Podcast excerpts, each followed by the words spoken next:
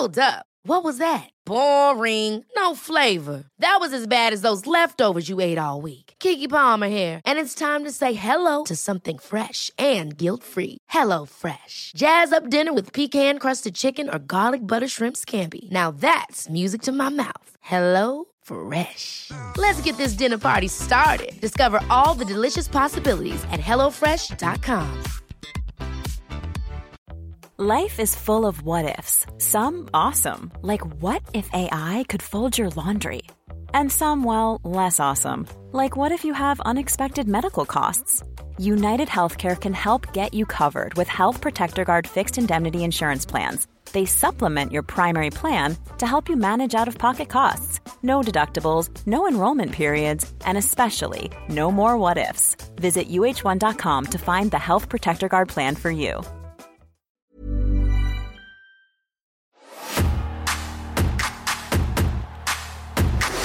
Like a rocket ship. Hulk Hogan.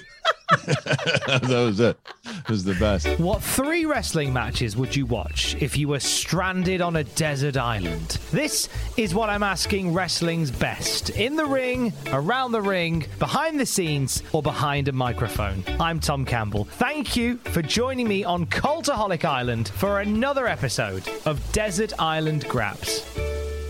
Ladies and gentlemen, it's time for the movie trivia Schmoedown.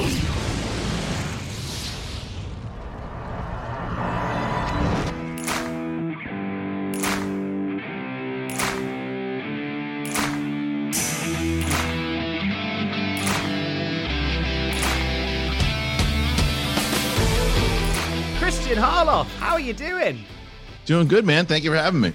Hey, it's it's a, it's a pleasure. So about last night, n- not in a weird way. Uh, before we started, you said, "Oh, there's a, there's a wrestling story that I want to share with you that happened last night." I, let's just let's roll into it. What's been happening? Absolutely. So I have uh, I have two children. I have a I have a nine year old uh, girl and a and a three and a half year old girl, and so they both love for me to tell them stories when they go to sleep. And The nine year old likes to hear stories about whether it's my childhood or funny things that happen and all these things. And I and I and I tell her stories, and that's great. The three and a half year old get a little get a little bit more creative. She doesn't. She's she wants to change things up. If you start to say, well, you know what, this story is going to be about a uh, a tomato named Louis. No, it's an avocado. Okay, and his name's not Louis. It's something else. So last night I decided to tell a story, and for the first time, I got no corrections. I just got this little girl just tuned into this story on every word I said. And so I started the story with there once was a giant, and the giant was friends with the greatest warrior in the land who happened to be the king of the land. The king of the land, his name was Hulk Hogan. And the giant was friends with him for quite a long time. And then a weasel got involved. And that weasel convinced the giant that the giant could indeed be the king they they wound up going against each other in front of thousands of thousands of people across the land. And I said the one thing that has never happened inside of this land was that the giant had never been slammed. And so the man slammed it. Was this whole thing. And she's like, she I told her at one point that the Sheik had beaten Bob Backlund and all this. And she's like, What happened to King Backlund? and and it was just this. I just went into the entire story of WrestleMania 3 and how Hogan got the title from the Sheik and all that. And uh it was um it was really funny but she kept asking me to tell stories but i have so many stories of what i could tell from the from the 80s golden era wrestling that i can turn it into this kind of children's fairy tale that's the glory of them being larger than life characters during yeah. that amazing era is that you, you they they were they were almost as you, I mean, you've you've just proved it there. There were sort of preformed uh, nurseries and stories before anything ever happened. That's that's so wonderful. And I know you're busy, but I I mean, part of me thinks, is there anything in uh, a, a pop-up book that tells these stories. I I think I think that there it's got to be. I mean, they had that they had that that animation, the cartoon of the rock and roll superstars back in that time. So I'm sure that if if you went back and looked at all of it, because they were exactly that, they were the big cartoon characters. And I've been watching the A and E specials. I've been watching the Dark Side of the Ring specials, and you look at the the the era of Hogan and Ultimate Warrior and the Giant and Piper. They were they were big cartoon characters, and they over like they were they were. It was very it was very clear cut back then. Good guy and bad guy, and very different than today. It, it is, but I'm thinking now, I'm, I'm flogging my memory of other wrestling storylines that will make amazing fairy tales and nursery rhymes. I mean, if you can turn the Montreal Screwjob into a fairy tale, uh, you could.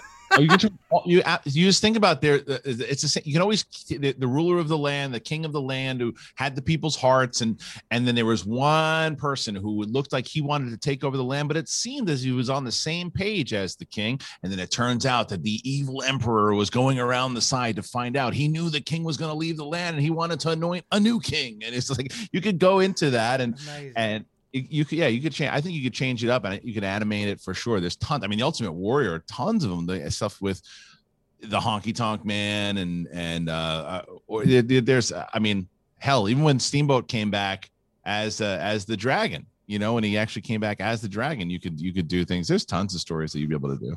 I feel like you enjoy especially story time at nighttime well, my kids, yeah, because I know that I think yeah. that because, like I said, I have a nine-year-old, and um, and it's uh, it, they grow up quick, you know, and so I'm just savoring every little moment, and, and it, it did, it did bring a lot of joy to me that that story of WrestleMania three to a three and a half year old who had no idea what I was talking about, but yet did for the first time didn't interrupt me didn't ask any questions didn't change the story. The story was good enough for her that she wanted to hear of how this uh this this figure who was the king and his friend turned on him how he was able to slam this big giant that nobody else could do. It was as if she was watching wrestlemania 3 through my through my words. I'd be fascinated to know like does she does she do a lot of drawing and a lot of coloring your little girl uh, she does. She is. She's she's very creative that way for sure. I, I would when I asked her about like I asked her who was her favorite, and she said Hulk Hogan, and I said why,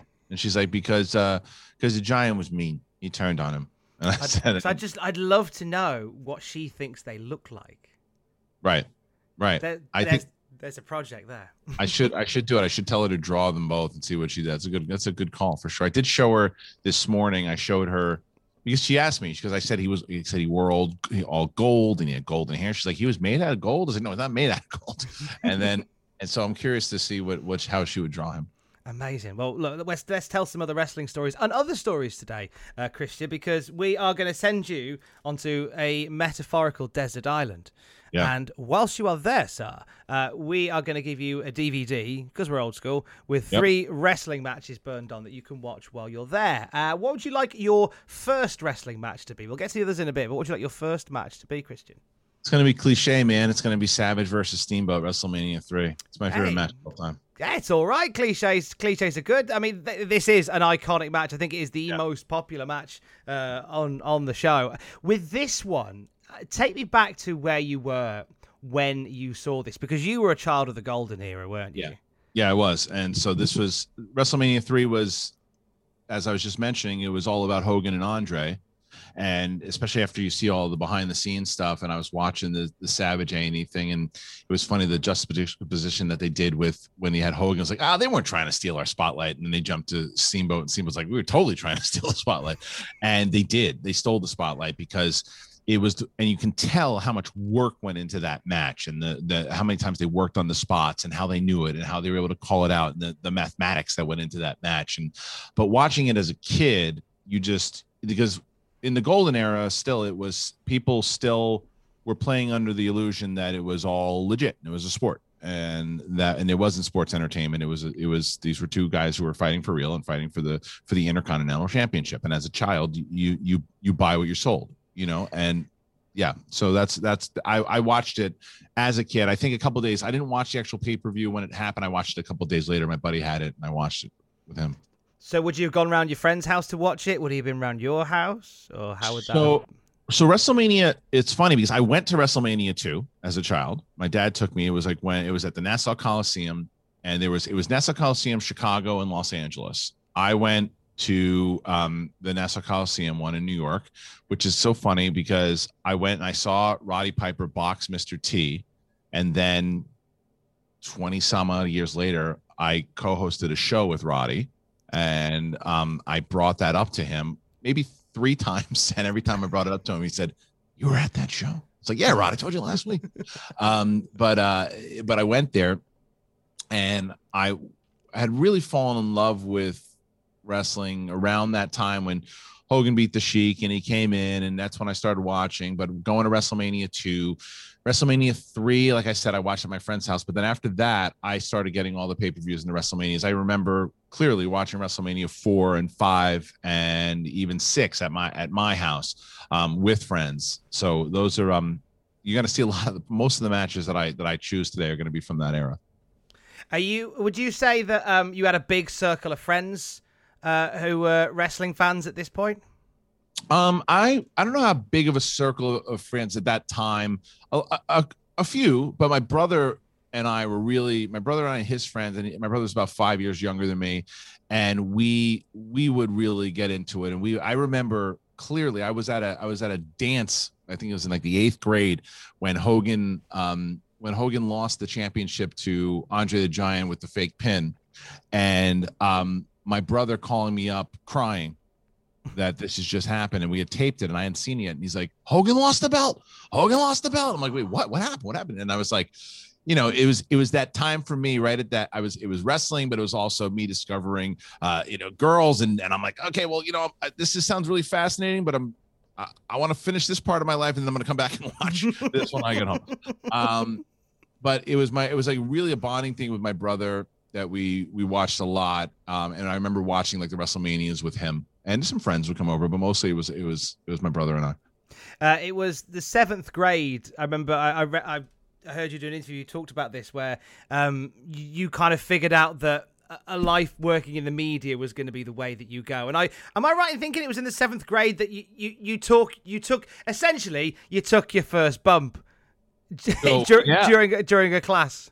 Uh, so I went I went to I went to um I think you're you're talking about when I went to California for the first time and when I knew I was going in. So when I went to when I was in seventh grade, my um my mom took me to San Diego. I'd never really been out of New York, um, not not to this extent. My and my mom took me to San Diego with my brothers, and we were there for like three weeks. And I felt like I was on another planet.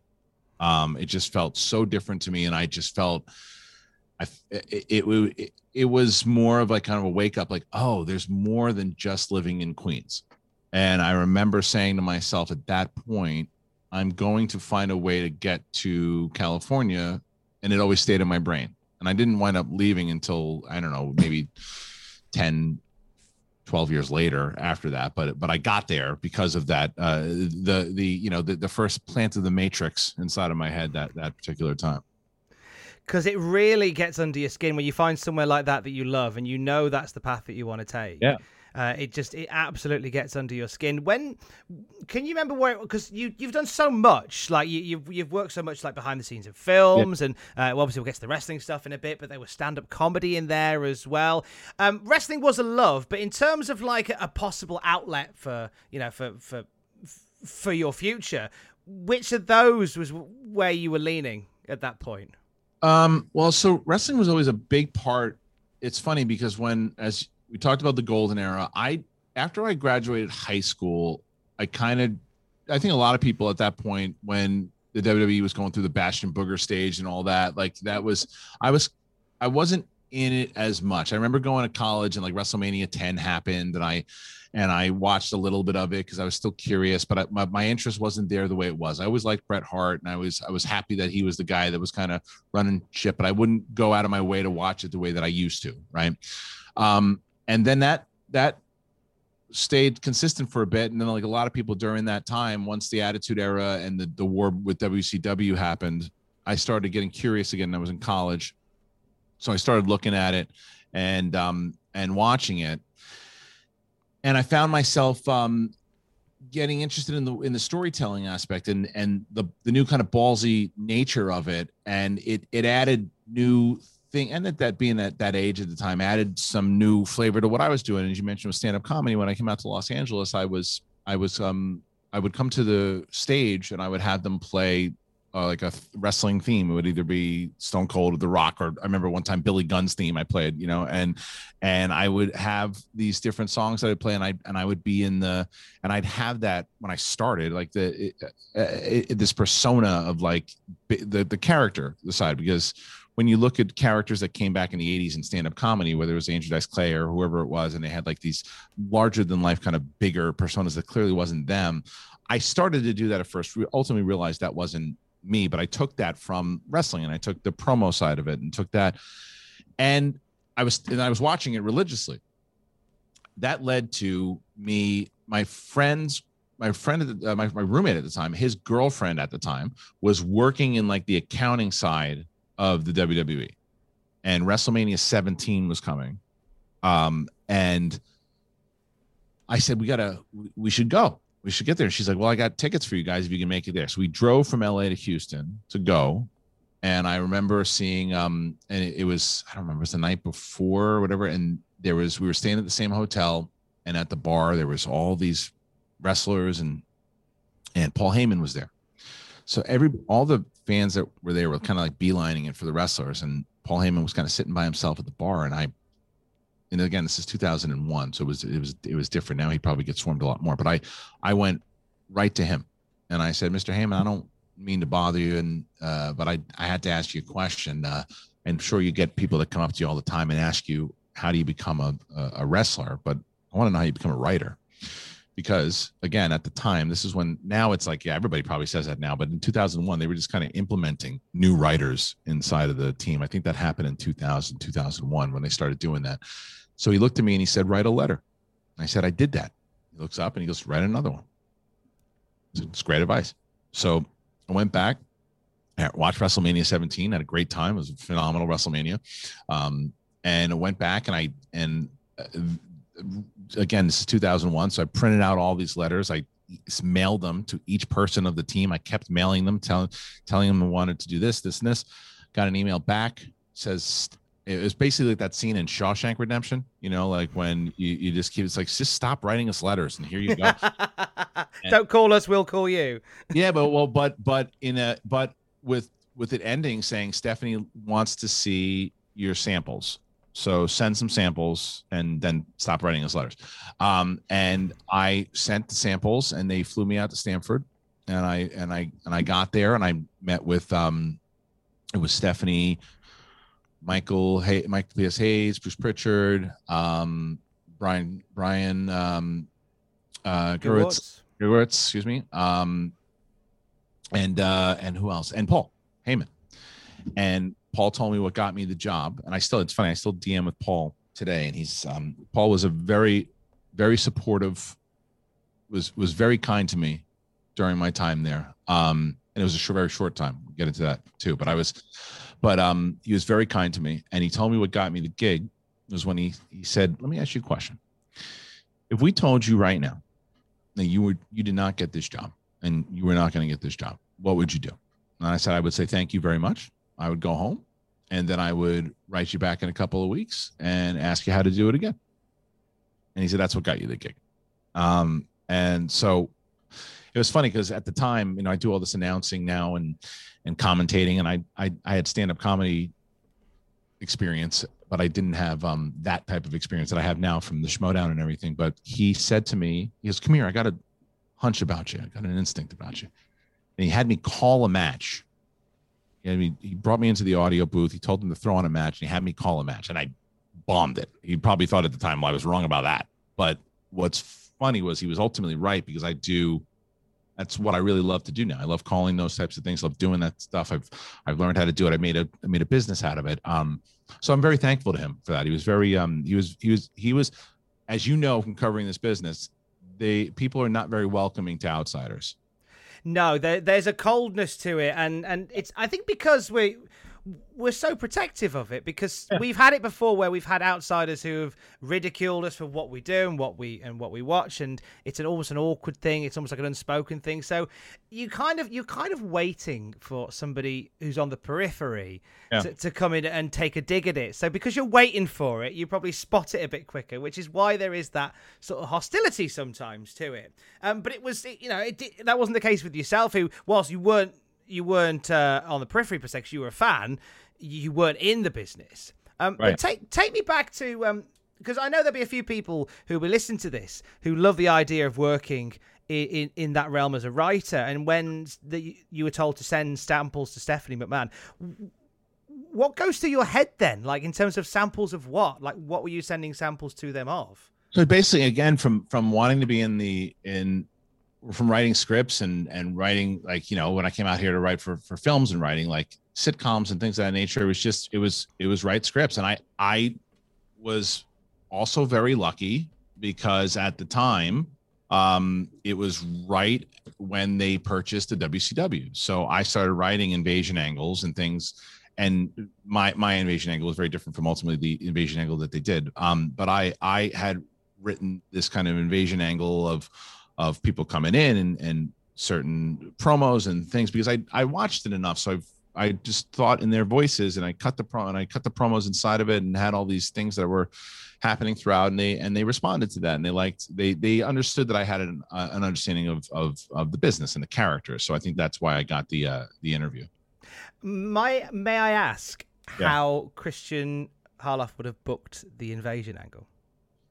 Um at the time I I would have I would have tried to and I know it, it, it comes with a lot of money but I I wouldn't have kept WCW. I would have kept WCW as a separate entity. I would have kept it almost what they did with SmackDown and Raw.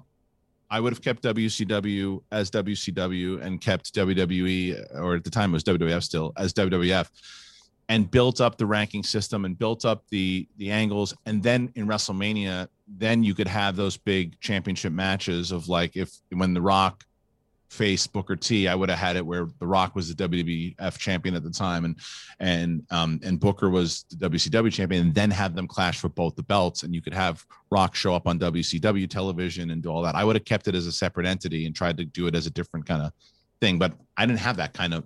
I, didn't kind of have that say inside of the money of what's going to be uh, of what what you can spend and what it's a lot. There's a lot of different. There's a lot of money that goes into that. And there's a lot of so that I just always thought by bringing everybody in that way was a little overwhelming. Yeah. Um, and it wasn't it, it, that's that's not the way that i particularly wrote the thing but they did i mean obviously they did they they did very well on, on the way that they did it and they introduced a lot of characters but i would have done it you know that way I think the one thing that a lot of fa- you know fans will forever discuss, like the invasion angle, what could have been, what it was, and how they did it, and it all just felt like it. It almost felt like there was a fire. We've got to get this done quick. It felt like it was, and they and they and it was just the timing of it. Like you was was unreal because it was the biggest WrestleMania they'd done. The first, like, first, the, one of the bigger WrestleManias they'd done for, for a good few years, like in a in the in the in Houston.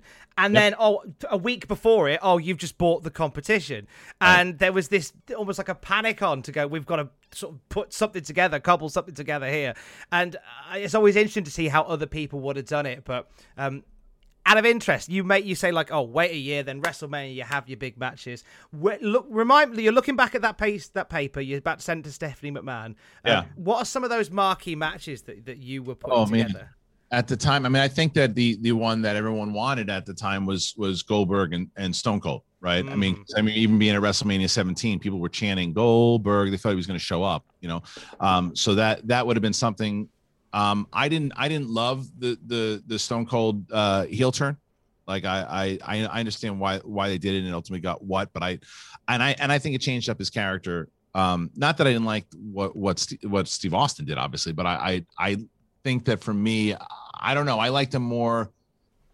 I would have liked the fact he, he when he when he joined with McMahon I just think it went against everything that they set up, kind of leading up to that. That he would never do that. You know, that wouldn't be. And then when he finally came back, that's why he got it got the pop that it did. But um, I think that yeah, those are the big ones for me. It was was Goldberg versus Stone Cold. That was the match that I had. I had I I had wanted to put Jericho and, and the Hardys together, kind of causing uh, mischief and, and kind of mayhem on the entire league. Ultimately, what kind of Jericho is doing now inside of the AEW. I wanted him to do that with the Hardys. This is the Hardys and the primed is just kind of just causing mayhem and giving them like a full heel turn and having the three of them be the the three guys and and give them kind of a massive push. That was the thing. And and I pitched something like that. To, it's funny because I work I've worked with Schmoedown on with Jericho now and um I remember pitching it to him, and he wanted nothing to do with the angle. he, oh. like, he oh. wanted nothing. He wanted nothing to do with it. He was like, he's like, nah, I've done enough of that kind of stuff. And we we we goofed about it a few times when I when I've had him on my show, and he's like, yeah, and and he's talked about it on his show. For him, and I agree with him to be honest. Even though I was a writer there too, I I I think the writing process has kind of diluted it a little bit from what I loved about it. I and when I was there, you give The Rock some ideas of what to say, where to go, and you let them go. Same thing with Stone Cold. Here's here's the plot points that we got to hit. Hit those, but go. Um, when you hold the wrestlers who are not actors to, I mean, they're performers, but they're not actors to a word by word script. I think you lose that thing that Dusty Rhodes had and Ric Flair had, and these guys that kind of revolutionized the the business had that these wrestlers don't have as much anymore. And I think storylines, I think writers are still necessary. I don't agree with the idea that writers aren't necessary because I think that coming inside of a room and saying, well, what if this leads to this and then this leads to this and we could have them do that? That's still writing. That's still a writing process. I just feel full on monologues and and all that and asking someone to not find what's in them, like the heightened version of them. I, I think it hurts what what you could actually develop into a really strong character.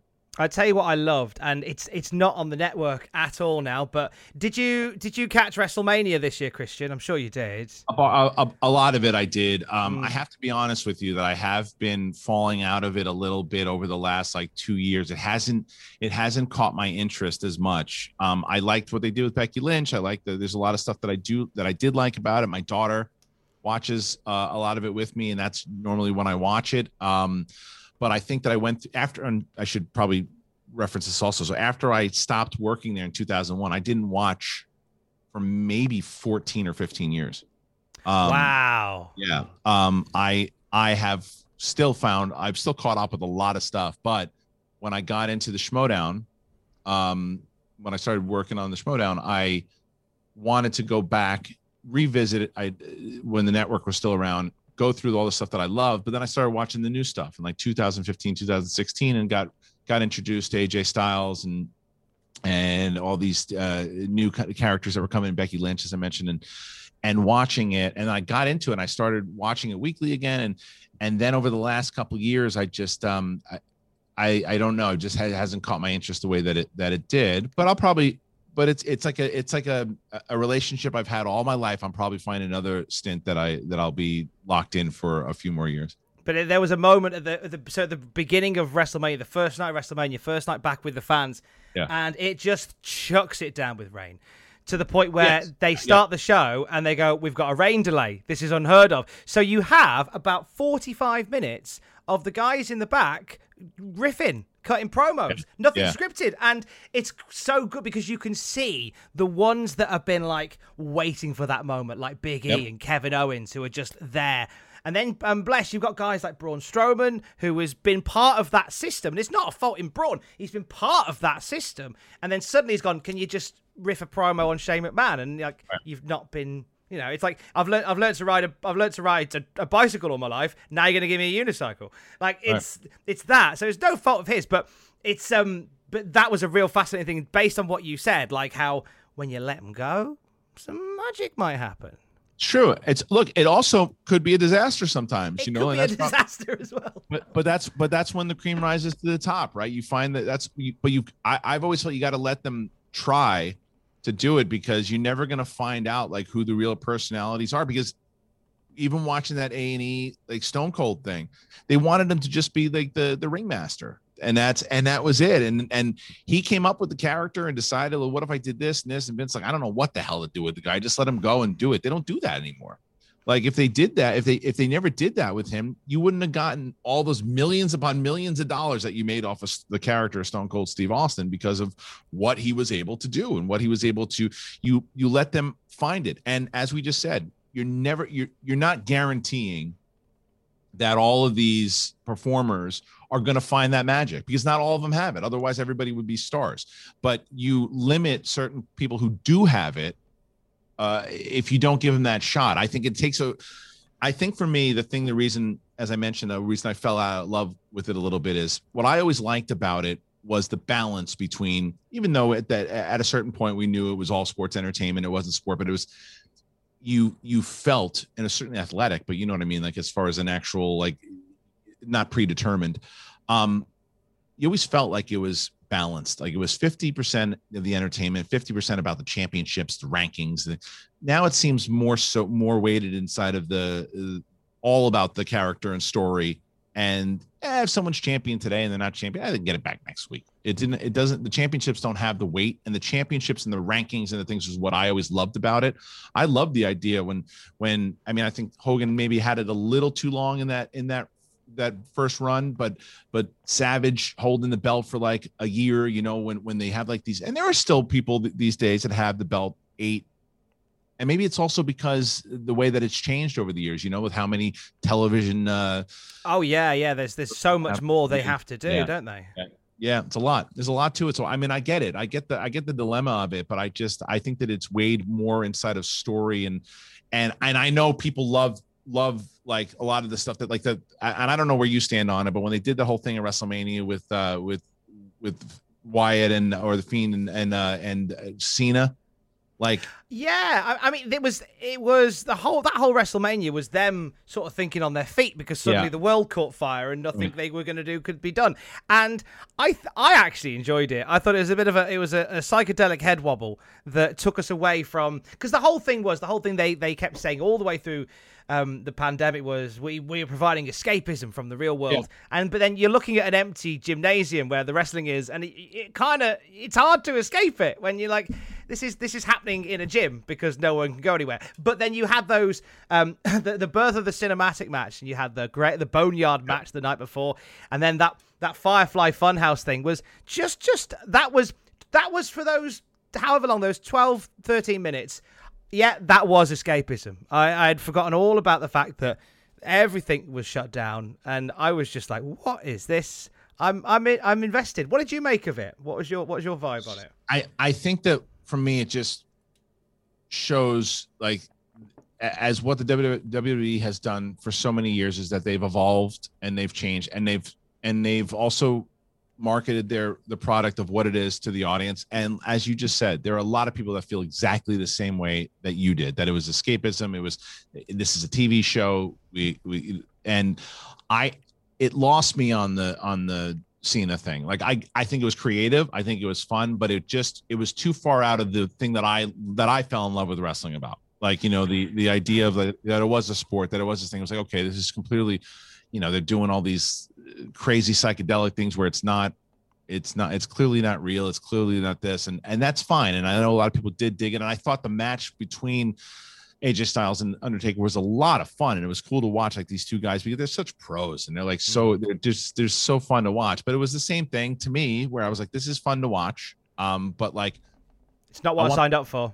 I want the titles to mean something. I want to see who the who the who who are the who are the top contenders. Who's going to fight? Like I was I always like the idea that these guys are going to fight for uh, or these guys or girls are going to fight for the for the title. That's going to be a, a, number one contender match. It's going to lead to this. It's going to do that. And they still do that kind of stuff but it just feels i don't know. It's it's like today it's anybody could do it. It's like if you show up if you show up that night they could get you in a vignette and say you know what? Tonight because you're here you're going to get a shot at the title. And so yeah that that person hasn't earned that. Yeah. Like that hasn't been earned and that ha- well why? Because uh, it's it's it's good for dramatic purposes and and this will happen. It's like i want to see the the rise. I know the pushes are still there and the climb up the company is still there and you got to earn it but um but yeah that's just that's just I, i'm certainly just just one person's opinion because a lot of people still uh love it very much so one of those guys that really symbolizes what you say about pushing through the rankings, having to earn it. Um, we'll go back to um, to just for your time, which was which was Kurt Angle in 2000. you watch him come come in from uh, somebody who had an amateur background and just found his feet so quick.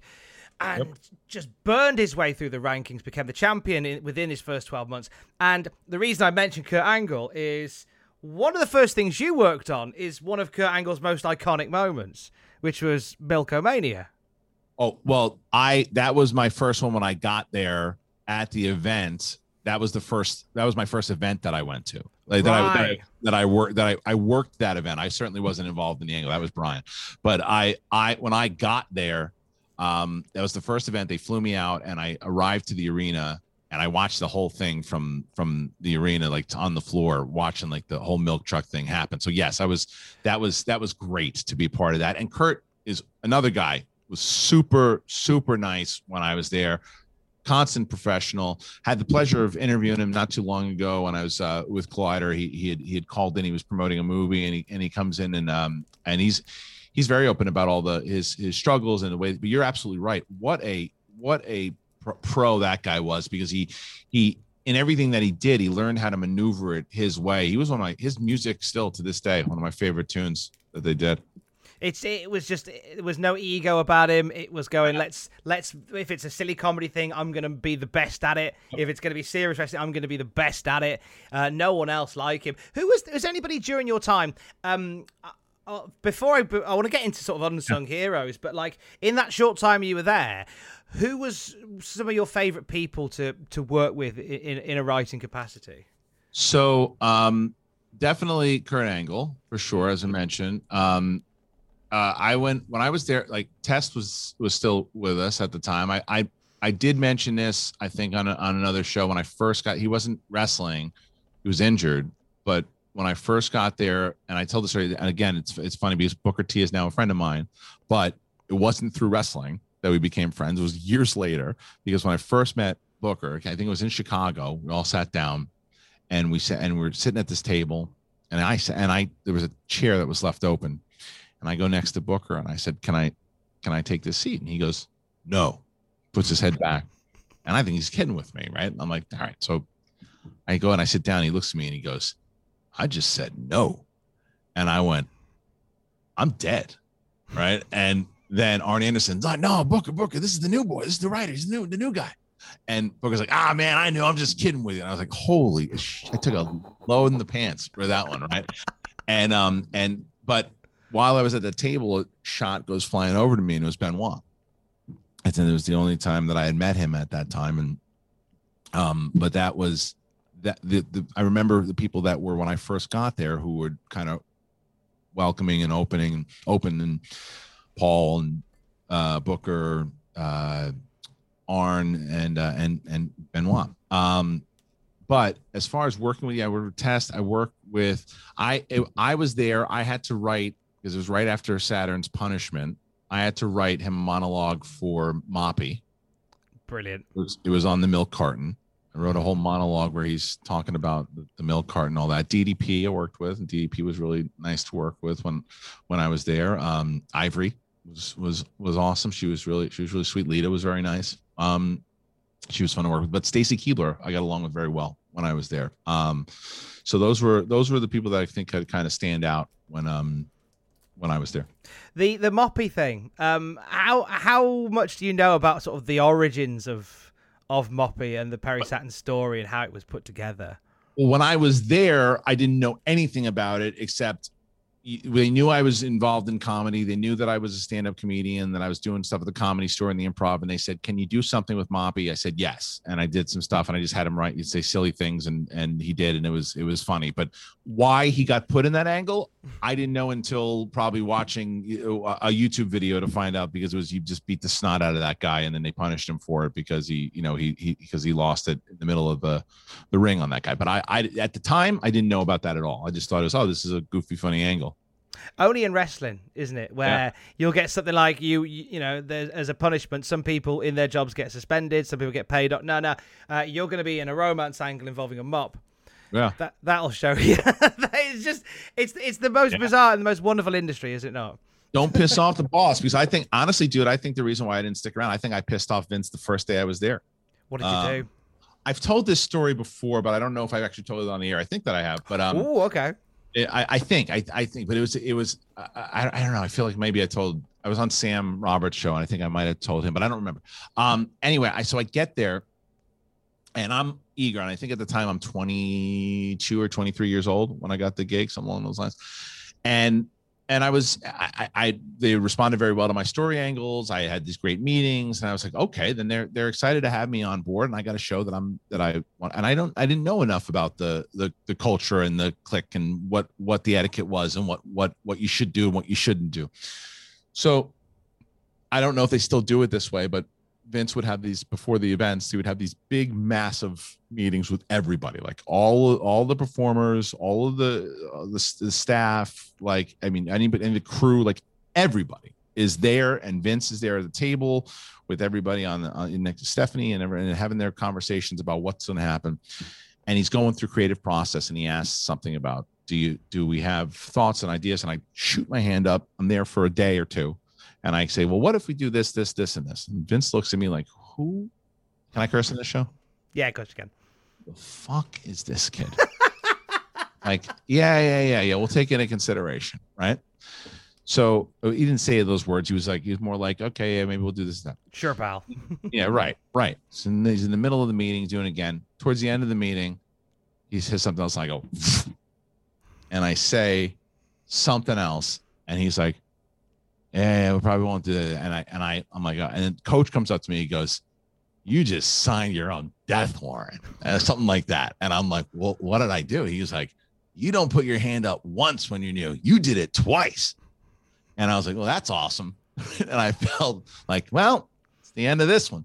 And it, it certainly didn't go great after that. Um, not not so not so that anybody was necessarily mean or anything to do. It was just as I mentioned in the beginning, weren't weren't it, it you, you've got to be able to you've got to be able to either you're, you're in or you're out when you first get there. And I was out. I mean, I can call it what it is. I was um, Bruce Pritchard never took to me. It was no, it was not mean to me. Just didn't take to me.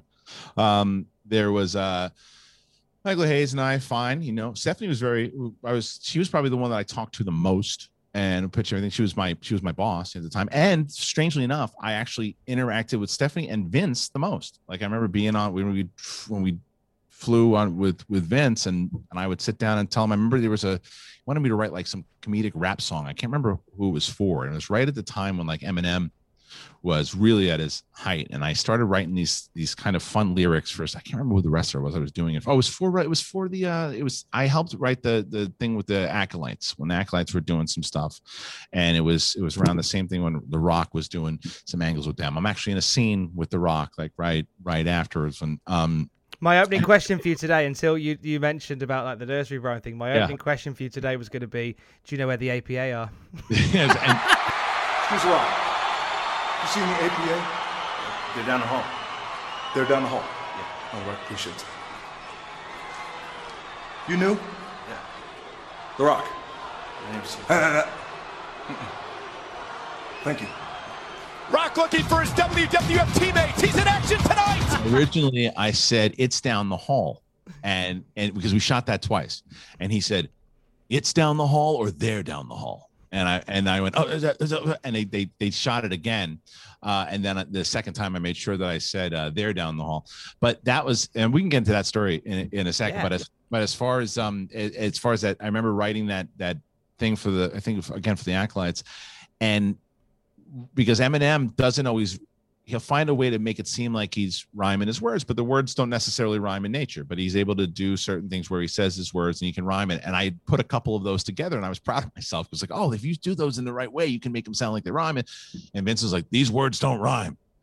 I'm like, I'm like, yeah, but they're like, well, and I tried to explain the Eminem things like, change it, make it rhyme. Oh. Like, no, it was it was fine, but it was just like that type of stuff was really fun to do, and it's a story. You know, it's like a story about that and and like certain things, like he he was straight up, even though he might have not liked when I put shot my hand up. Every time I came in, uh, he was never like he was all business. What do you got for me? Okay, that works. That does good. Okay, great, great, great. Get the hell out of here. Go write this and go go do that. Um, and I, yeah, I remember I remember Bubba Bubba Ray when I I had this whole thing that I had written for him, and again, just not me not knowing the etiquette of it. And I remember walking up to him and saying, "Hey, this is what I got for you," and I was thinking this, this, and that. And he looks at me, and goes, "Who are you?" I was like, and I was like, "Oh, I'm the new writer." He's like, "You should lead with that." I was like, "Oh yeah, yeah, yeah." Uh, again 22 years old 20 whatever it was and i was like just and, and i was a fan dude you know as a fan like when i remember walking like i would handle things so much differently today than i did at, at that age but like the first person i saw when i got there was stone cold and like Debra at the time and they were in like some in the, in the airport and i and i walked up to him I was like you know, Mr. Austin. And and he was at first like, you know, inviting, like probably thought I was a fan, which I was, but then I said I'm a writer. He's like, oh, and then I still I'm like, I'm talking to Stone Cold. And I think he realized oh, this kid, he's a writer, but he's probably like a, a fanboy. All right, dude, see you next time. And he took off. Um, because him, I, him, I didn't work with the way that I worked with The Rock. Like I worked with The Rock um afterwards, but I don't know if you want to like to hear that story. Like that was a thing because, and Shane and because I remember working with Shane. Shane was was definitely tough love with me when I was there too. Um, certainly not a not a dick, but like tough love. Like basically, I think had I been there long enough, you could tell like he's gonna he's gonna make you earn it. He's gonna make you earn it. But he even said at one point, like, and now watching everything that he's done, I was a lunatic for saying this, but he's like, hey, you know, if you want to go into the ring with me, I'll I'll go into the ring with you. And I was like, I'll do it. He's like, really? I was like, yeah, I'll do it. He would have probably beaten the snot out of me um, to prove, you know, like, hey, you, you, but I would have done it, especially at 22, 23 years old. I would have, I would definitely done it. But, but I remember he was, you could tell, you could tell that he's, he's a pretty, he's a pretty good dude. Like, and you could tell that he, again, there's the tough love, but like he went out of his way to find me, to bring me into that scene with The Rock and he said, and I and I goofed with him, and we, we got a laugh out of this. He goes, he's like, hey, you want to do the scene, you know, Dwayne? I was like, I was like, is it SAG eligible? and he and he, he gotta make the money. He, he started he started laughing. He's no, it is not SAG eligible. I, I appreciate your hustle in that though. Yeah, yeah, but he was, but he's like, uh, but you know, he, but we, we gotta we gotta we gotta laugh out of it. But then he put me in the scene with him, and I always remember this thing because it, it tied back in he walks up to me and I'm like supposed to be like, you know, all shy and and it was all and that, what we were just talking about before. There was no script. There was no script. It was he's going to come in, he's going to ask you where where where the AP is, let him do his thing and just kind of react to him and that's it. That was it. That was there was no like say this, say that, say this, say that. Rock comes in, he's like, "Excuse me, do you know where the APA is?" And and when we do it finally, I go, "Well, they're down the hall." And he's like he's like, "All right." And he stops and he goes, and I didn't know he's going to do any of this. He goes, "You new here?" And I'm like, yeah. He's like, The Rock. And he sh- puts his hand out. And I shake his hand. I go, um, he goes, uh uh And then he leaves. So I think it was two years later, maybe three. I was at this party. Um, and I, it was this talent agency. I don't know if they exist anymore. It UTA was the name of it, but there was this big party there, and he was there. And sorry, oh, that's him now. so, um he, he's asking where the AP office is. He, he wants to know. He's don't don't tell that story. Uh, so so anyway, um, he he's at this party, and I see him there, and I'm like, oh, and my the guy's name was Rick, I think. That was held the party and, and invited us, and and I was like, yeah, you know, I worked with Dwayne for a little bit, and I did a scene with him. He's like, oh, really? He's like, yeah. He walks out to him. He's like, hey, this guy used to work with you, and I was like, you know, that wasn't my my intention. He's and he and Dwayne's talking to people. He stops. He comes over and he goes, when did we work together? And I told him the whole thing. I was like, we did this scene, and I just told him the story that I just told you, and and we were talking for a while, dude, like a real long time. And I was, and I remember um, just kind of going over everything. He's just such a sweetheart of a guy. And then at the end of the night, we both stayed and closed the whole place down. And I see him at the end of the night, and he goes, "Hey, dude, it was great talking to you." I said, "It was good talking to you too." He said, "What was your name again?" I go, "It's it's Chris." He goes, "Uh uh." I like, "You son of a bitch!" You got me. Was really good. Oh, that's not. I like that. I like that. It, it, must. It must feel special to know just having that one little moment is something yeah. that stayed. That stayed with him. I like that. When yeah. you you talked quite a bit. You you talked a bit there about how um like you didn't feel like you you you felt like early on that you were already out. Yeah. Um. Look looking back, can you can you see any indication, like any any reason why that might have been, or something you might have done differently, or um, yeah, sure. Sure. Uh, I think a lot of things like like I mentioned to you first. I would have. Uh, I was I was very eager. Um, I didn't have the experience that I have now. Uh, learn you know, it's all the different things of of understanding. Like I told you, like it took. I think I I I think I had more of a 60% fan, 40% professional going in there. I would have taken it to now to like a 90% professional and 10% fan and leave the fandom, you know, like you can still you have to be a fan of it, but you have to do you got you got to put it you got to put it in front of you and you got to you got to go. You got I would be I mean knowing for all the different, you know, I've been in different rooms since then and talked to different people, different statures and uh, I would I would present myself differently. I present my angles. I would I would wait. I would do certain things. I would uh conversations that I had and and just certain things, you know, it's like it's just learning. I was young. I was too young. I was too young to have that job at the time that I had it. Yeah. Who were some of the um during during your brief time there? Who were some of the unsung heroes uh, uh, within the WWF? People that really don't get the love they deserve. Oh man, um, let's see. Well, I was there. I mean, it's I've dealt a lot with the talent. So I mean, as far as people that were really put the referees, mm. referees. I mean, they they really They really, uh, they, they. I don't think they get the, the the the way they have to tell the story as much as anybody else. You know, and I I think that a lot of times they watch them, and the rest really, they they have a a, um, a camaraderie and and they have um uh.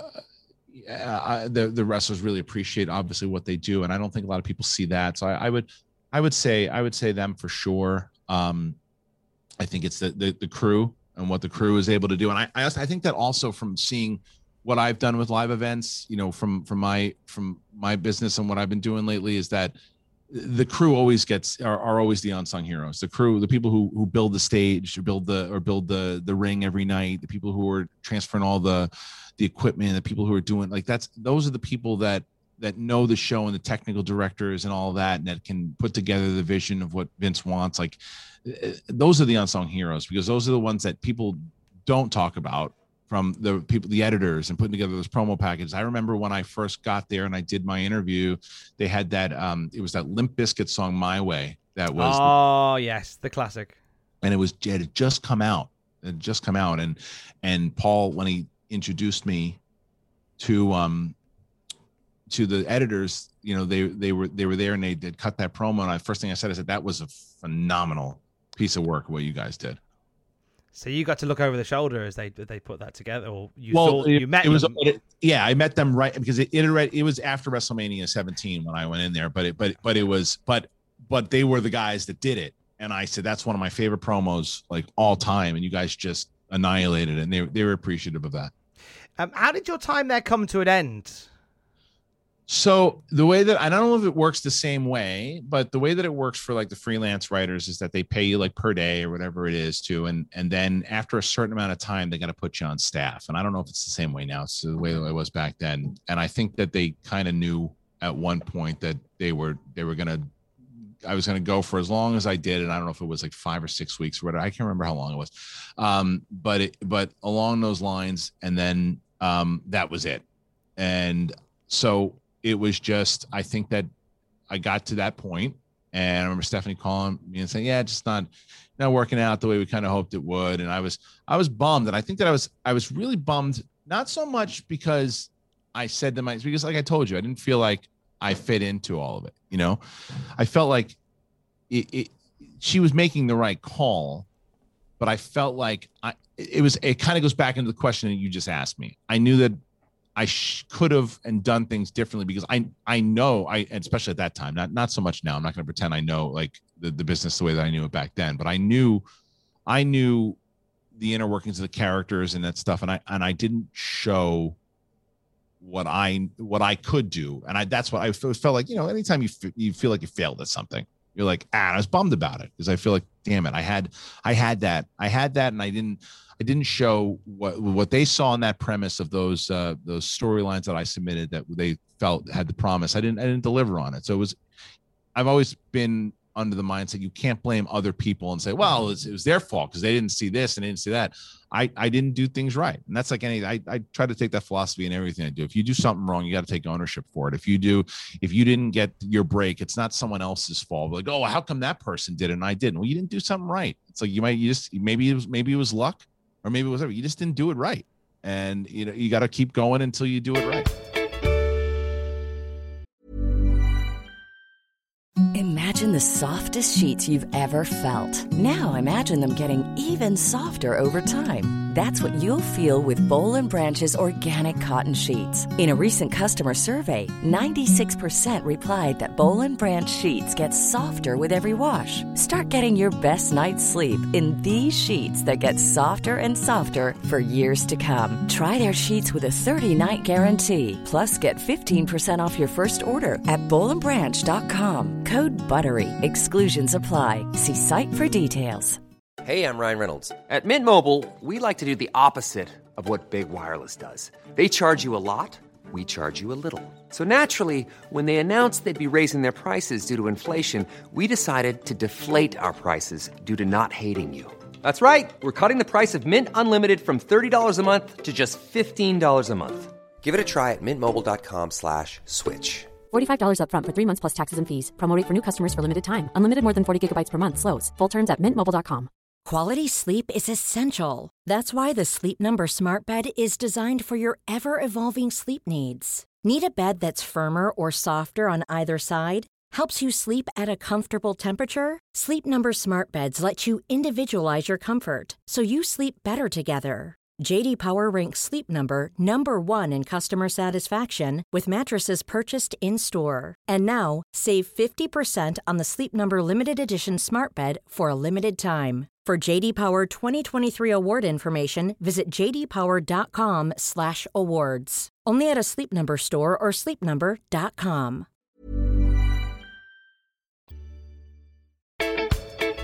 I want to get into Schmoedown and all that stuff in just a moment. But um, we've only got one of the matches so far. We need to get your second match. Yeah, yeah, yeah. Oh, what's going on, uh, Christian? So we've had uh, Ricky Steamboat Macho Man from WrestleMania three. What would you like your second match to be? Well, let's go back into that time. Let's go Stone Cold Steve Austin and The Rock WrestleMania 17. Oh, abs- absolutely. So uh, we've already talked about the, the Yeah. music video and, and, Yep. and how great that was. This was so was this this was the show that you went to. This was your friend Yes. who worked at the WWF who said, "Come on down." Yeah. So, how was the live experience of WrestleMania Nuts. at Houston? Nuts. It was like I said, I've been to two WrestleManias. I went to WrestleMania 2 and a WrestleMania 17. And 17 was just like, you know, comparing 2 to 17. 2 was like in this little Nassau, Nassau Coliseum. And um, this one at Houston was just massive. And it was loud and it was crazy. And and and I definitely definitely had a uh, uh, more than a handful of beers, you know, when I was there and um and enjoying it, enjoying my time and enjoying it. And like it just it was kind of like a big blur, you know. But it was I remember the energy being crazy. And I remember I do remember leaving going, oh, that was a fun WrestleMania. I didn't realize it was going to have because that's it's it's touted as one of the greatest WrestleManias of all time. Um, and I didn't realize that while I was there. I just realized I had a really good time and the energy was crazy in the place and and um and I didn't realize how special it was to me because it ultimately led to be able to do what what what we were just talking about for the last half an hour. Are there any memories that from that day that that still make you smile away from the in-ring action, but more about like the day and the experience that you had? I know you say it's a blur, but is there anything is- that jumps i- out? it is a blur but it is also but i think that it was it was the it was just walking around how massive it was and being around the wrestling community at that time during the attitude era like there was there was nothing like it like that even even during the golden era there was it was like it was it was like if you're at a, a uh, a baseball game or a football game or whatever and your favorite team normally when you're there uh, you know, the majority, if you're at the home stadium, majority of that uh, th- that audience is going to be there for the home team, right? But like there'll be a percentage of people that are there for the for the opposing team. This is where everybody is just there for the same team, and that team was WWE, you know. And it's like, and you feel it, and you feel it's like it's it's like why people love WrestleMania in general. It is like a celebration of it, and every year, and like and and as I just told you, even though I don't um keep up with it as much as I did back then. I did watch like when you're talking about the rain thing in the beginning, we did tune into a lot of these matches and because it's it's still an event and I go out of my way to watch like things that are going WrestleMania because it's an event. This was an event. This was 17 was something crazy. When you've watched it back, um, and you watch that Rock Austin match, Yeah. is there a particular moment in that that game gives you the feels, gives you the goosebumps that uh, that really that that really makes you happy to see? Yeah, I mean, I just watched it recently again because even when I switched over to Peacock, it was one of the first things I watched when I when I went over to look at it. It's it's the stare downs between the two of them and the way they knew each other so well, and and I think that it, it's funny. Even though I mentioned the um, the- I didn't necessarily love the heel turn from Stone Cold. That moment when Vince comes down, and you're like, well, what the hell is he doing here now? Is Rock going to go heel again? And and then when he when he shows up and they have that whole moment when he finally gets involved and Rock kicks out again and then finally it's just that there's, there's only so much he can he can take before he's got to just take the three count and I thought that was a good way to keep the character strong with the Rock but it was um but it was still like yeah no you, you're not going to be it doesn't matter if you're the Rock it doesn't matter who you are if Stone Cold and Vince are teaming up together unless you have somebody come out and save you there's only so many times you can kick out Yeah, yeah. With with that finish, um, the the very brave finish of of Steve Austin turning heel in Texas. When that went down, what was the what was sort of the atmosphere like around you? Were, were people people, couldn't just believe it They were they buzzing? Was there confusion? Was it? Yeah, there was confusion at first, and and people people couldn't believe it, and they were just like, "Wait, they're really go- they're going this angle? Wow, we wow, we didn't." It was it was one of those things where like you know when you see a good movie and it's like, all right, we predicted a lot of things would happen, we didn't predict that would happen. And when that when he came out, like I think when once Vince came out, some people some people were like, "Oh, he's gonna help Austin. Other people like, nah, nah. And, and, then when it happened, it was, yeah, because anytime like a big moment happens and somebody comes out, then you start to say there's only so many different options of things that happen. Who's he gonna help? What's he gonna do? Is The Rock gonna go heel or somebody's gonna something's gonna happen unless unless they uh, some people did think that Goldberg was gonna come out and save The Rock. People did think that. Yeah, people thought Goldberg was going to come out and save The Rock, and that's how it was going to end. But um, because people were screaming for Goldberg, as I said at the end, and then it didn't happen. Um, but yeah. I don't mean it in like a in a this this potentially might be a pessimistic question. I certainly don't believe it. I'm, I'm very much an optimist when it comes to this sort of thing. But do you ever think we will see a, a main event with that emotional energy like a Rock Austin again? Yes, I do. Um, I think that that's that's the because the same person could have asked you could have asked that question in in 90 and in like 92 93 right? Like oh man you remember the the energy which uh, i'll just give away the the third one if you want my third match uh which which is do you want me to tell you or no Oh, save save it, save it, save it. We'll do it after. So there's all right. So the so the third so a third match that I'm going to mention, and after that particular match happens, like, will we ever get see that type of energy again? And then things happen, you know, and then like new stars are born. You you give Shawn Michaels time to breathe and develop as a as a character, you know, because at the time he was a, he was rockers, and it's like ah that guy, you know, he's just the guy that did this, and then you give him the opportunity to shine, and you you, you find him a, a foil like like Bret Hart, and you and you start to build out your federation. You know, that there there will be new people. There's there's some ten year old kid right now, man, woman, who's the next big superstar of tomorrow and whether that's going to be a crossover star because that's really what you're asking right it's like the because the rock and stone cold were crossover stars that's why yeah. the was there because it was besides the anytime you get those big emotional matches it's when it goes past just the core fan and it goes to the mainstream. Um, John Cena was able to do it. You know, the the Rock was able to do it. Stone Cold, uh, Hogan. You know, like the there there are these wrestlers that were able to do it that not everybody can do when and it will happen again. But i also think that it's always evolving. Things are evolving. The wwe will evolve. They'll take different changes. They'll take different moves and they'll do different things. And i think that the competition that that they have whether it be aew or whoever i think that, that that's helpful to them. I think it's helpful in, in general because it, it it's what it's why they were able to change. The wcw never came about. I don't know where the wwf is today that's true. That's true. I mean, it's it's it's one of those, as you say, it's a question that people ask all the time. But you have to believe that these things come around all the time, and there'll be people that somebody will sit here twenty years time have a similar chat talking about other matches. But when you you say that you you just you lapsed when you left, was it like an immediate thing when you switched off?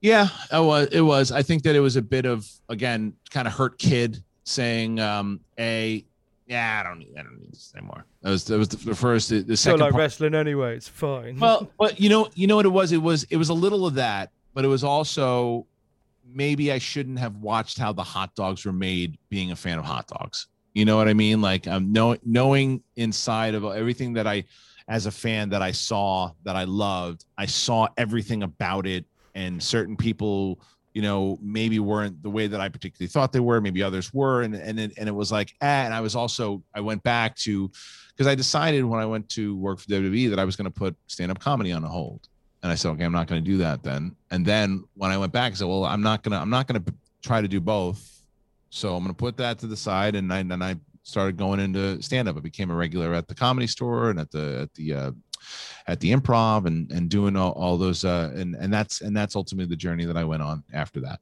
How did you feel getting back into it after after being away so long? Was it?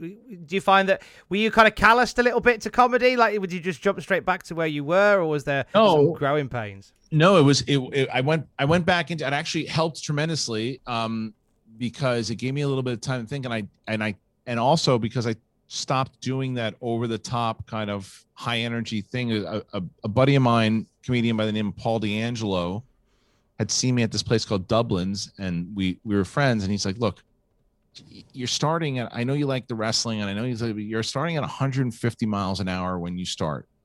You're giving the audience nowhere to go. You have to start at like 10 miles an hour, and by the end of your show, then hit 150 miles an hour. Like get them there." And I took that note to heart, and I started. That's how I ultimately developed and started doing stuff and getting back to um, and then getting back into it when I got back to the clubs after the WWE, I started going to all these like you know I was going to bars and I was going to clubs and I was going and I was trying new things and changing things up. I do remember doing this. I never I never took his advice and I should have because he was right. I was doing a show with Ari Shaffir, and Ari said because we were we were in the back and we were talking in the show and we were talking about um about my time at wrestling and I told him all these stories of everything that was going on and he goes, Yeah, you shouldn't never talk about it on stage because everybody talks about working at the WWE. And I go, Really? He's like, No, you should be talking about this. and and I never talked about it. I never did it on stage. I never I never talked about writing at the WWE. I never I never never had any bits about it. Um but uh but yeah, so uh but it but it did. It, it went it it actually brought my love for stand up out more. And that's why from instead of, you know, like because there was always that thing I think inside of my head saying, all right, well, you got to try to do something in wrestling at least once. And then I did it. And eh, albeit short, but I still did it. And I said, okay, then, then let's get back into let's get back into the other thing now and let's just go full force. And, I, and that's ultimately what I did. So it didn't it didn't once you did it the once, it was that was a case of eh, I've scratched the itch now, I can carry on. Yeah, I didn't I didn't have an urge to try to go back. It was after after like eh, perfect example for that like that the question that Paul had asked me if we didn't if I didn't get the job, what what would I do?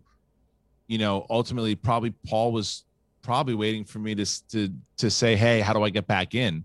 I just never sent that message. I never went back in, and I, you know, until two years ago, reconnected with Paul and thanked him for his kindness and everything too. And he and he wrote me a very sweet message and said, "Look, I've, I've been catching up on seeing what you've been doing. I'm very proud of you and what you've been doing." So uh, I thought that was that was really nice. He was like he was he was always very nice to me. Because um, Paul's had a really weird time with WWE. Yes. Anyway, his yeah. relationship has been all over the place, and he is somebody that uh, his the somebody whose whose ideas are so far removed from what they want but they keep coming back to him, and he is still a visionary. Like even to this day, is somebody that they like. They've they've got this guy on the on the books who I know he's doing. Uh, from what I understand, he's doing a lot of stuff with Roman Reigns and helping to develop that. But like this is the guy that's that can, that can do that times ten. You know what? He's like Gandalf.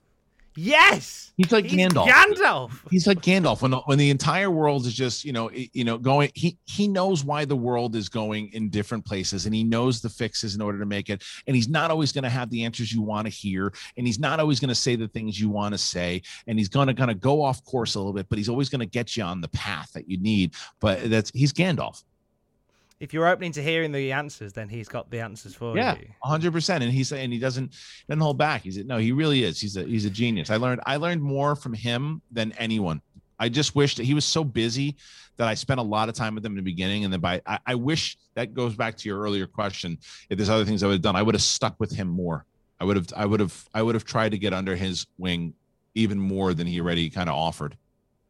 Um, what's so just to go back to comedy? Um, What's what's the sort of temperature amongst people you know on the on the stand up scene now? Because obviously the world's been uh, on fire for the last twelve months, yeah. and there's a there's a, a slow move back to normality. Is there the optimism that the scene's going to bounce back to where it was? Yeah, I, I think so. I think that we're we're looking at uh, once once we're able to, eh, we're getting to a place now. We're certainly not there yet, but once we get back, it's going to be like the Roaring Twenties. Like, uh, the Comedy Store is already open and selling out shows left and right. I haven't been back yet. Um, I I've I've been out of comedy for a little bit, but um, but I I've been in October of last year. I started uh, writing a lot more, and and Mark Ellis, who I started the Schmoes and the Schmoedown with, um, he and I are talking about doing shows next year or this year, talking about doing some shows together and we're looking at doing a, an, a, an event together in October. So there's a there's there's a lot there's a lot that we're working on at the moment, and, and stand up I think is yeah it's going to bounce back a hundred times full. So let's talk about um, your relationship with Mark Ellis, uh, yeah. the, the, the guys that you brought to get brought us the Schmoedown. You can see uh, that that love for wrestling when you watch it for even thirty seconds. Andrew Guy throwing down the hammer has challenged Ben Bateman to a May showdown in Houston. Now can you dig that? sucker.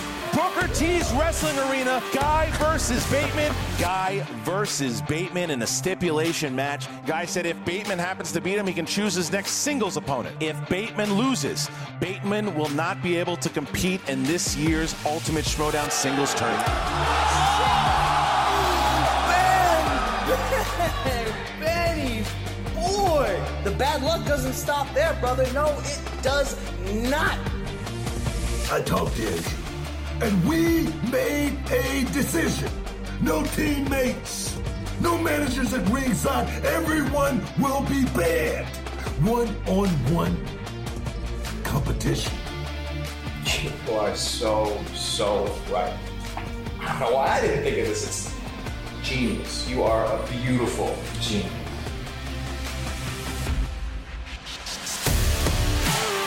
The boss is back! You're going to see the greatest ascension in the history of the Schmoedown, and it starts in Houston. You hear me, Andrew? I'm coming for you!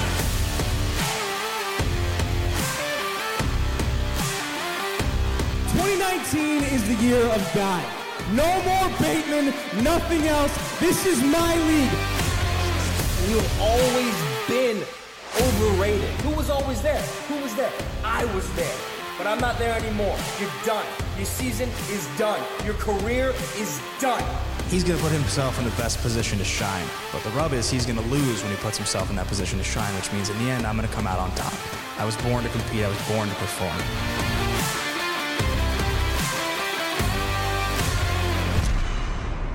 You guys have kind of turned movie trivia into a sporting event. Yeah. Yeah. Well, that's, I wanted to do both, right? Like, I think, like what I just mentioned before, I wanted to be able to give a new sport because I always said I always had so much respect for what esports did and the fact that there's still people who say video games isn't a isn't a sport. Well, tell the, the millions of people that that are going to the events, watching events. Darts is a sport. You know, spelling bee is a sport. It's there's mental sports. Um, people always just take that take sport by being just this physical thing. It's it's there are mental sports, and I figured instead of going away from that bar trivia mentality, of let's let's really take this thing, make it competitive, do the rankings, do the champions, do all this stuff, but why can't we do a hybrid? Why can't we do this thing? Because we have the benefit of doing what wrestling can, right? Because wrestling can't make the matches real because otherwise you get brawl for all and people will wind up dead. You know what I mean? It's like you, you can't you can't do that. With my thing, I can do that. I can make characters, I can do storylines, and I can and I can make the, the trivia you cannot mess with. I have I have had people say, "Well, you should script the trivia." Never. You can't because that's the fascinating part about it. Now it is tough for me sometimes if I know that I have competitor one and competitor two, and I know that if competitor one wins, they're going to be able to play in another match in a live event and we'll probably make some money off those tickets. But competitor two is the better competitor that day and wins then I've got to come up with a whole new storyline. You got to always be thinking in that way, though. Same way like Dana White has to think for like UFC, because anybody can get caught on the jaw at any time. So that's why I always combine like the mentality of like what UFC has to do with WWE, but inside a movie trivia. And that's what that's ultimately what we did. We added a lot of their heels, their baby faces, there are a lot of turns, there there are factions, there's there's all of that.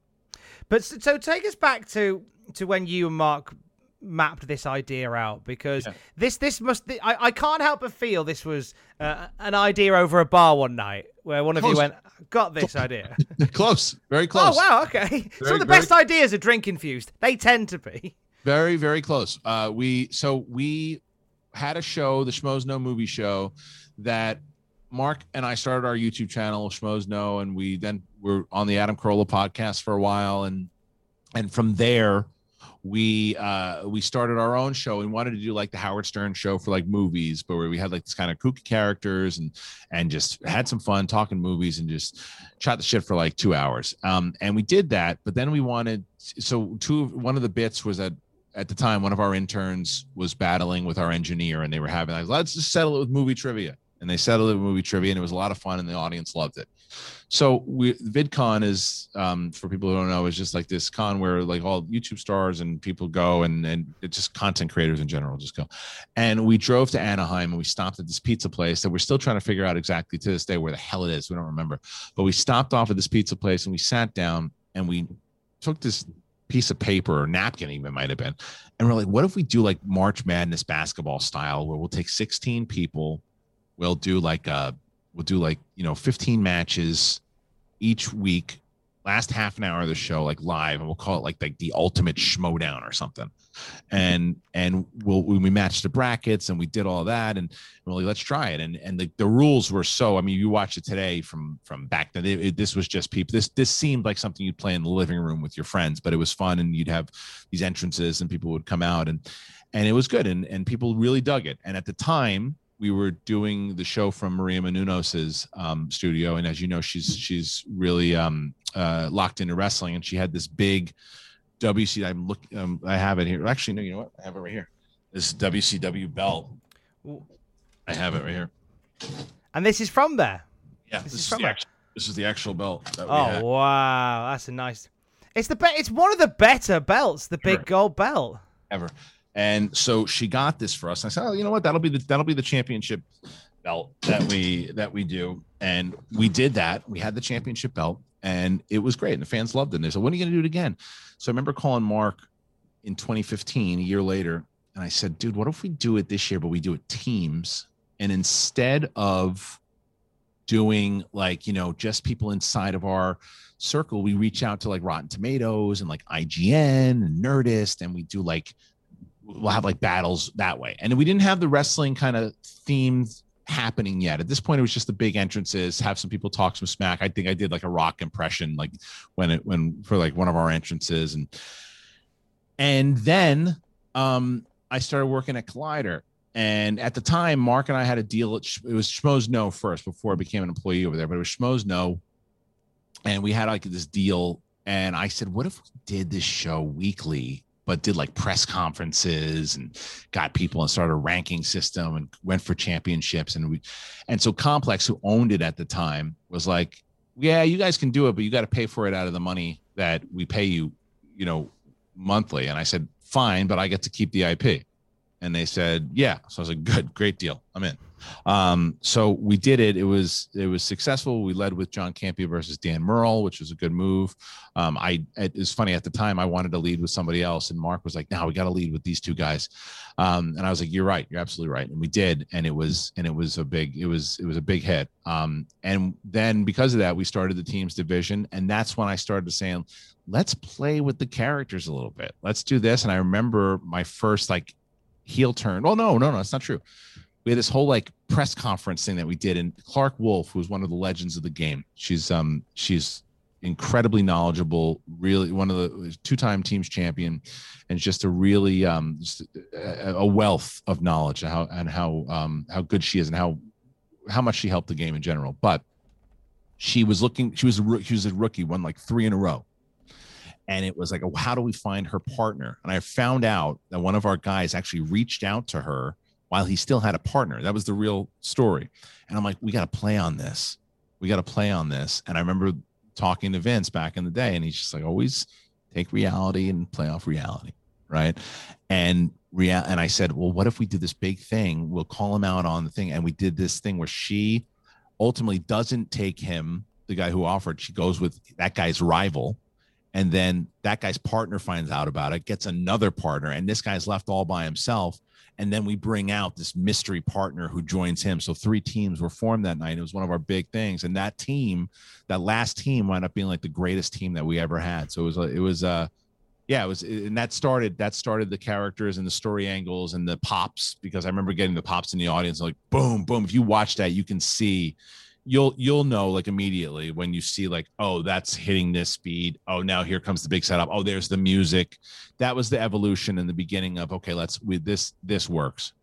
Uh, with what with what it is as there is such a, a, wrestling energy to it. And you as you say you invite in um, other channels and other places to come and do it. Is there anybody that came in and to your surprise just embraced it so beautifully and even surprised you?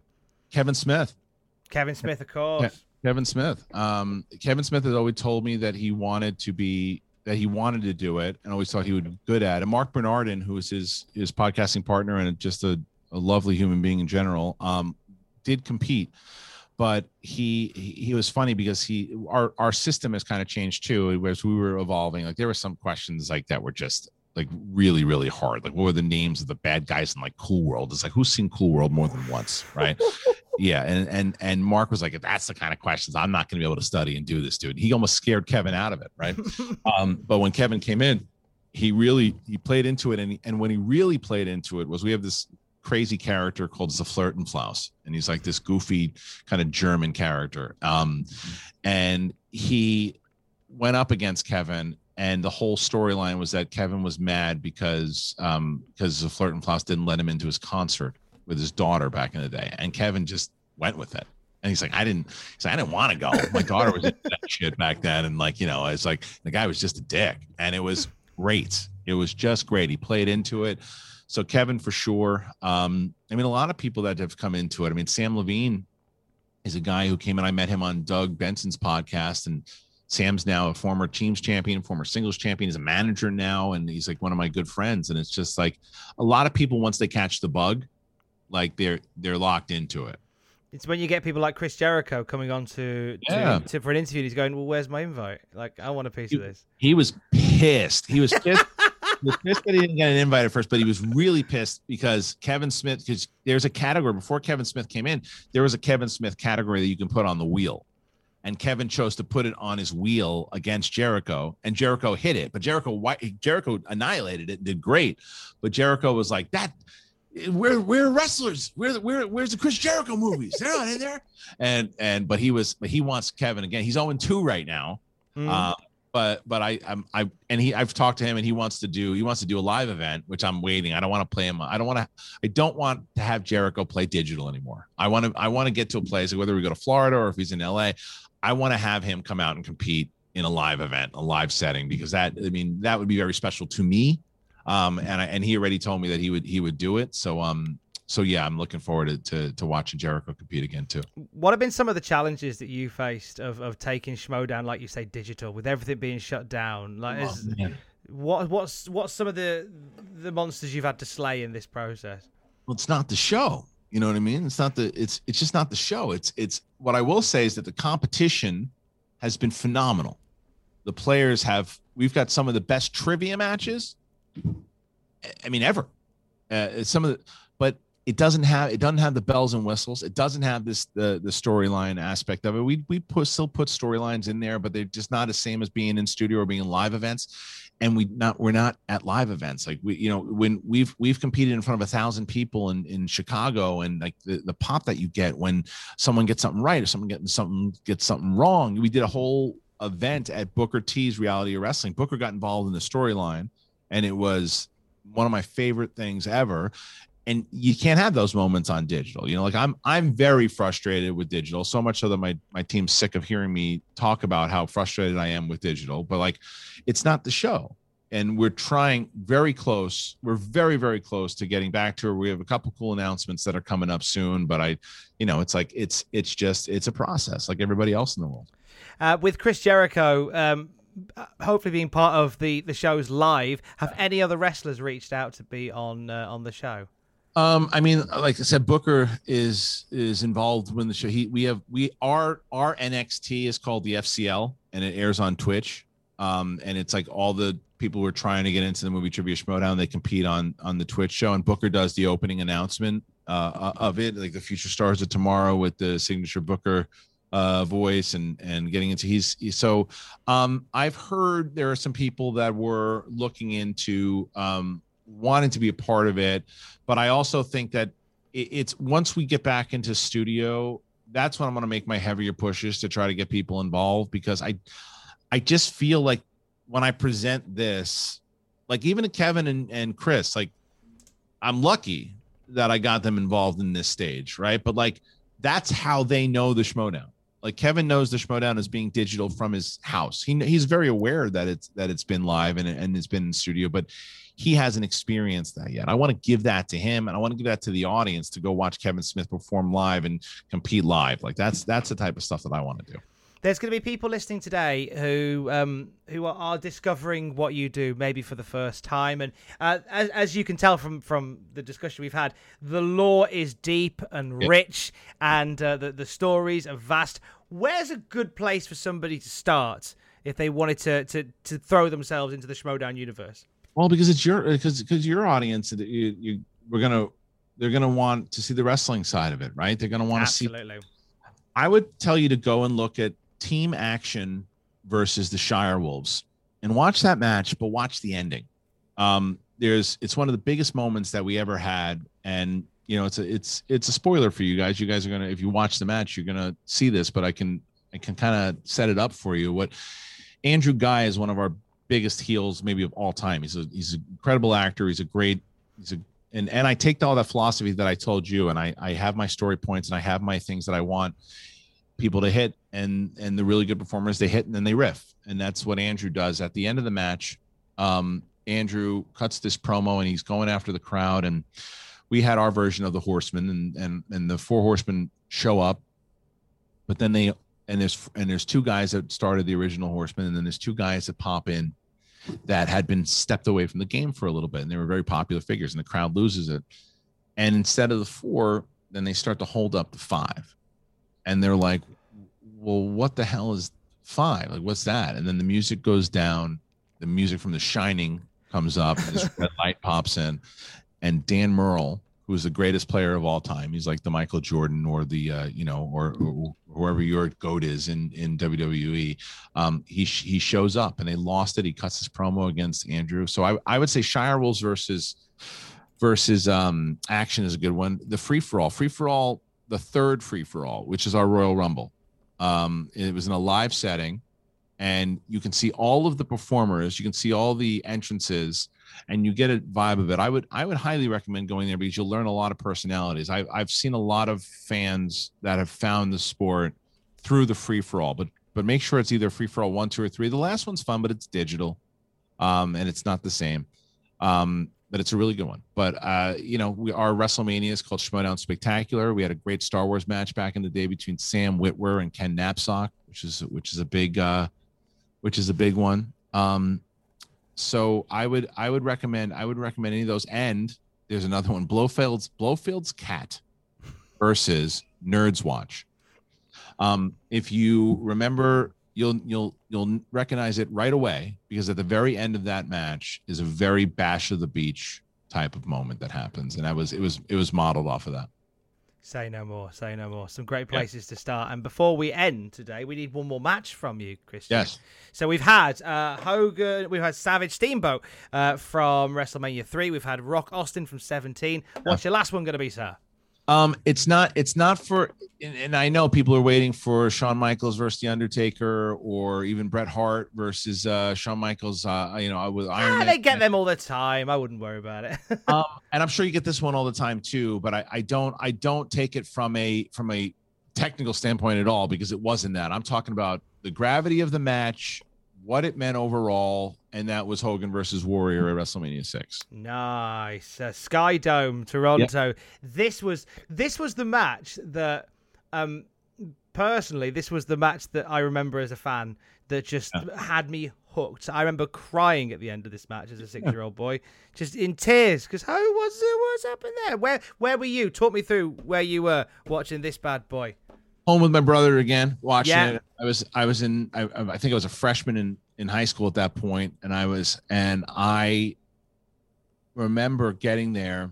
Um, watch we're going to high going to school and having this argument with this guy Nick, and I and I feel I feel like he was right. I feel like he said the Warrior was going to win, and I said Hogan was going to win. I feel like that was going to happen, but it could, either way, we were both on the opposite sides, and I can't remember what it was, but the reason why I think this match was so it was so special for so many different reasons and because you didn't know who was going to win because you did have that conversation like it was almost like it had that same feel like anytime tyson fought back then.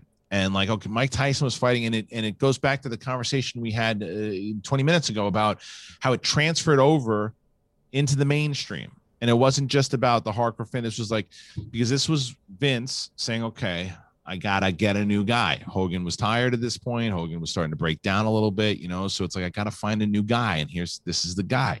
Um, and at the time that night, he was the guy, and because that that particular that particular match, it, it delivered and and it had and i always remembered and i don't know and, and you tell me because I, I don't ever see people talking about this as much as i remember it but the warrior was very was very keyed into moments of things that needed to happen right yes very much and so the the it was Hebner, right i think at the end who gets the belt and he and he both belts and he goes to give it to the warrior and the warrior only takes the intercontinental belt he does not take the main. He does not take the, the title because Hogan's supposed to get it. And so at one point you see Warrior just like get that thing away from me. Hogan's got to give it to me, right? Yeah. Because then Hogan walks out, and then because I remember when Gorilla, Gorilla Monsoon and Jesse Ventura are still my two favorite. They're my favorite broadcast team of all time. And then I remember it very clear.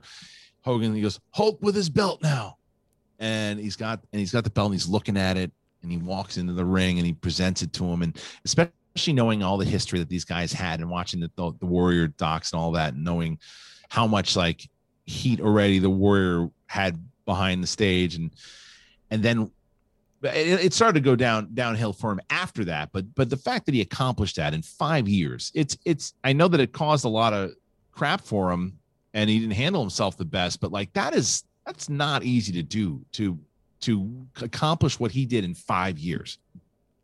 It really wasn't. It's it was a that moment I'd forgotten about Warrior pushing the belt away. Yeah. And it was again like him being in the moment and a lot of people will still say that Hogan hung around and sort of became the focus on that end bit a little too long, but I thought it was fine. It's fine. It was, it was fine. Yeah, it was it, he he earned that. Yes. that. It's like it's like even because no one had ever beaten him clean you know, no one ever beaten him clean. He lost. He lost to. He lost to. Um, you know, Andre in the in that silly in that silly uh, moment, which I still love. But he lost to him there, and then after after that, you know, there was no one had beaten him clean, and Warrior beat him one. The one thing that I feel like he could have done, and I know that it, you still when you watch it, I've seen the match so many times. It's like one, two, three, and he still kicks out. Like he kicks out like right yeah. as the three. It's like, dude, just keep your shoulders down. Come on, just let it. Just just keep him down. But either way he went in there and it's like, yeah, okay. I, I, it was it was the character of Hogan saying, "You got me, you got me." So I I liked I liked that moment to him. The silliest thing I ever saw was it was recently, and I still think one of my comments is highlighted on the on on I can't remember what what channel it was, but they had Bruce uh, Bruce I had uh Bruce the Bar Beefcake talking about that moment, and he's like he goes, "Yeah, and you listen to that, and they try to get ho- they try to get the Warrior over, and the crowd's just booing the Warrior the whole time." I was like, "No one's booing the Warrior. No one's booing the Warrior. No one's booing the Warrior." It's like, I was like, "You're not wrong that they tried to get him over as the next guy, and it didn't work. It didn't. But let's let's not let's not say that he got booed that night. He didn't get booed. It was they mad. gave it everything they could to get him over, like yeah. over, um, including one of." Uh, the most iconic promos in the build up to it. Um, the the one with Warrior. That's it. That's it. Yeah. Tearing like on the on the plane, tearing yeah. through the cockpit, taking like a con- rocket ship. Hulk Hogan.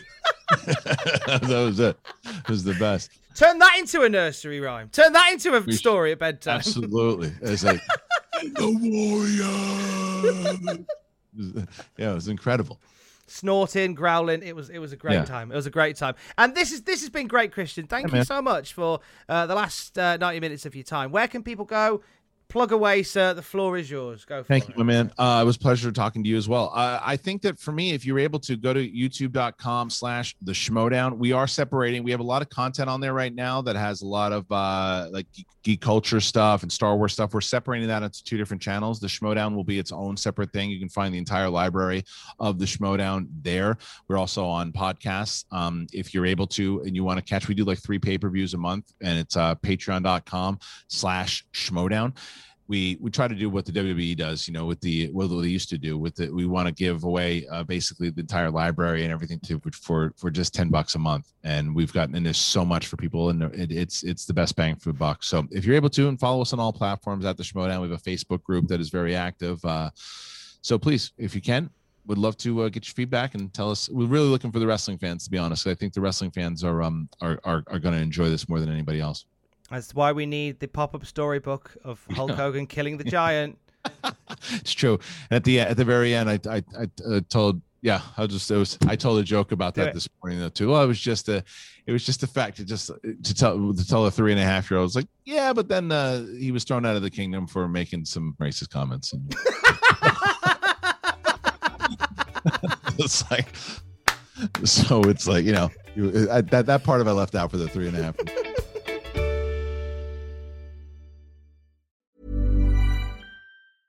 Imagine the softest sheets you've ever felt. Now imagine them getting even softer over time. That's what you'll feel with Boll and Branch's organic cotton sheets. In a recent customer survey, 96% replied that Boll and Branch sheets get softer with every wash. Start getting your best night's sleep in these sheets that get softer and softer for years to come. Try their sheets with a 30-night guarantee. Plus, get 15% off your first order at bollandbranch.com. Code BUTTERY. Exclusions apply. See site for details.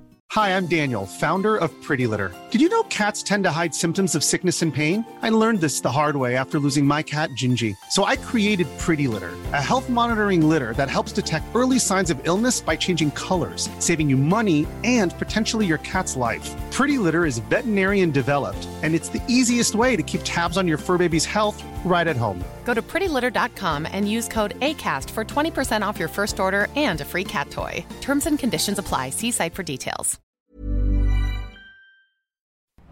For all the wrestling headlines in just 10 minutes, search Cultaholic Wrestling News on Apple, Spotify, or wherever you get your podcasts from.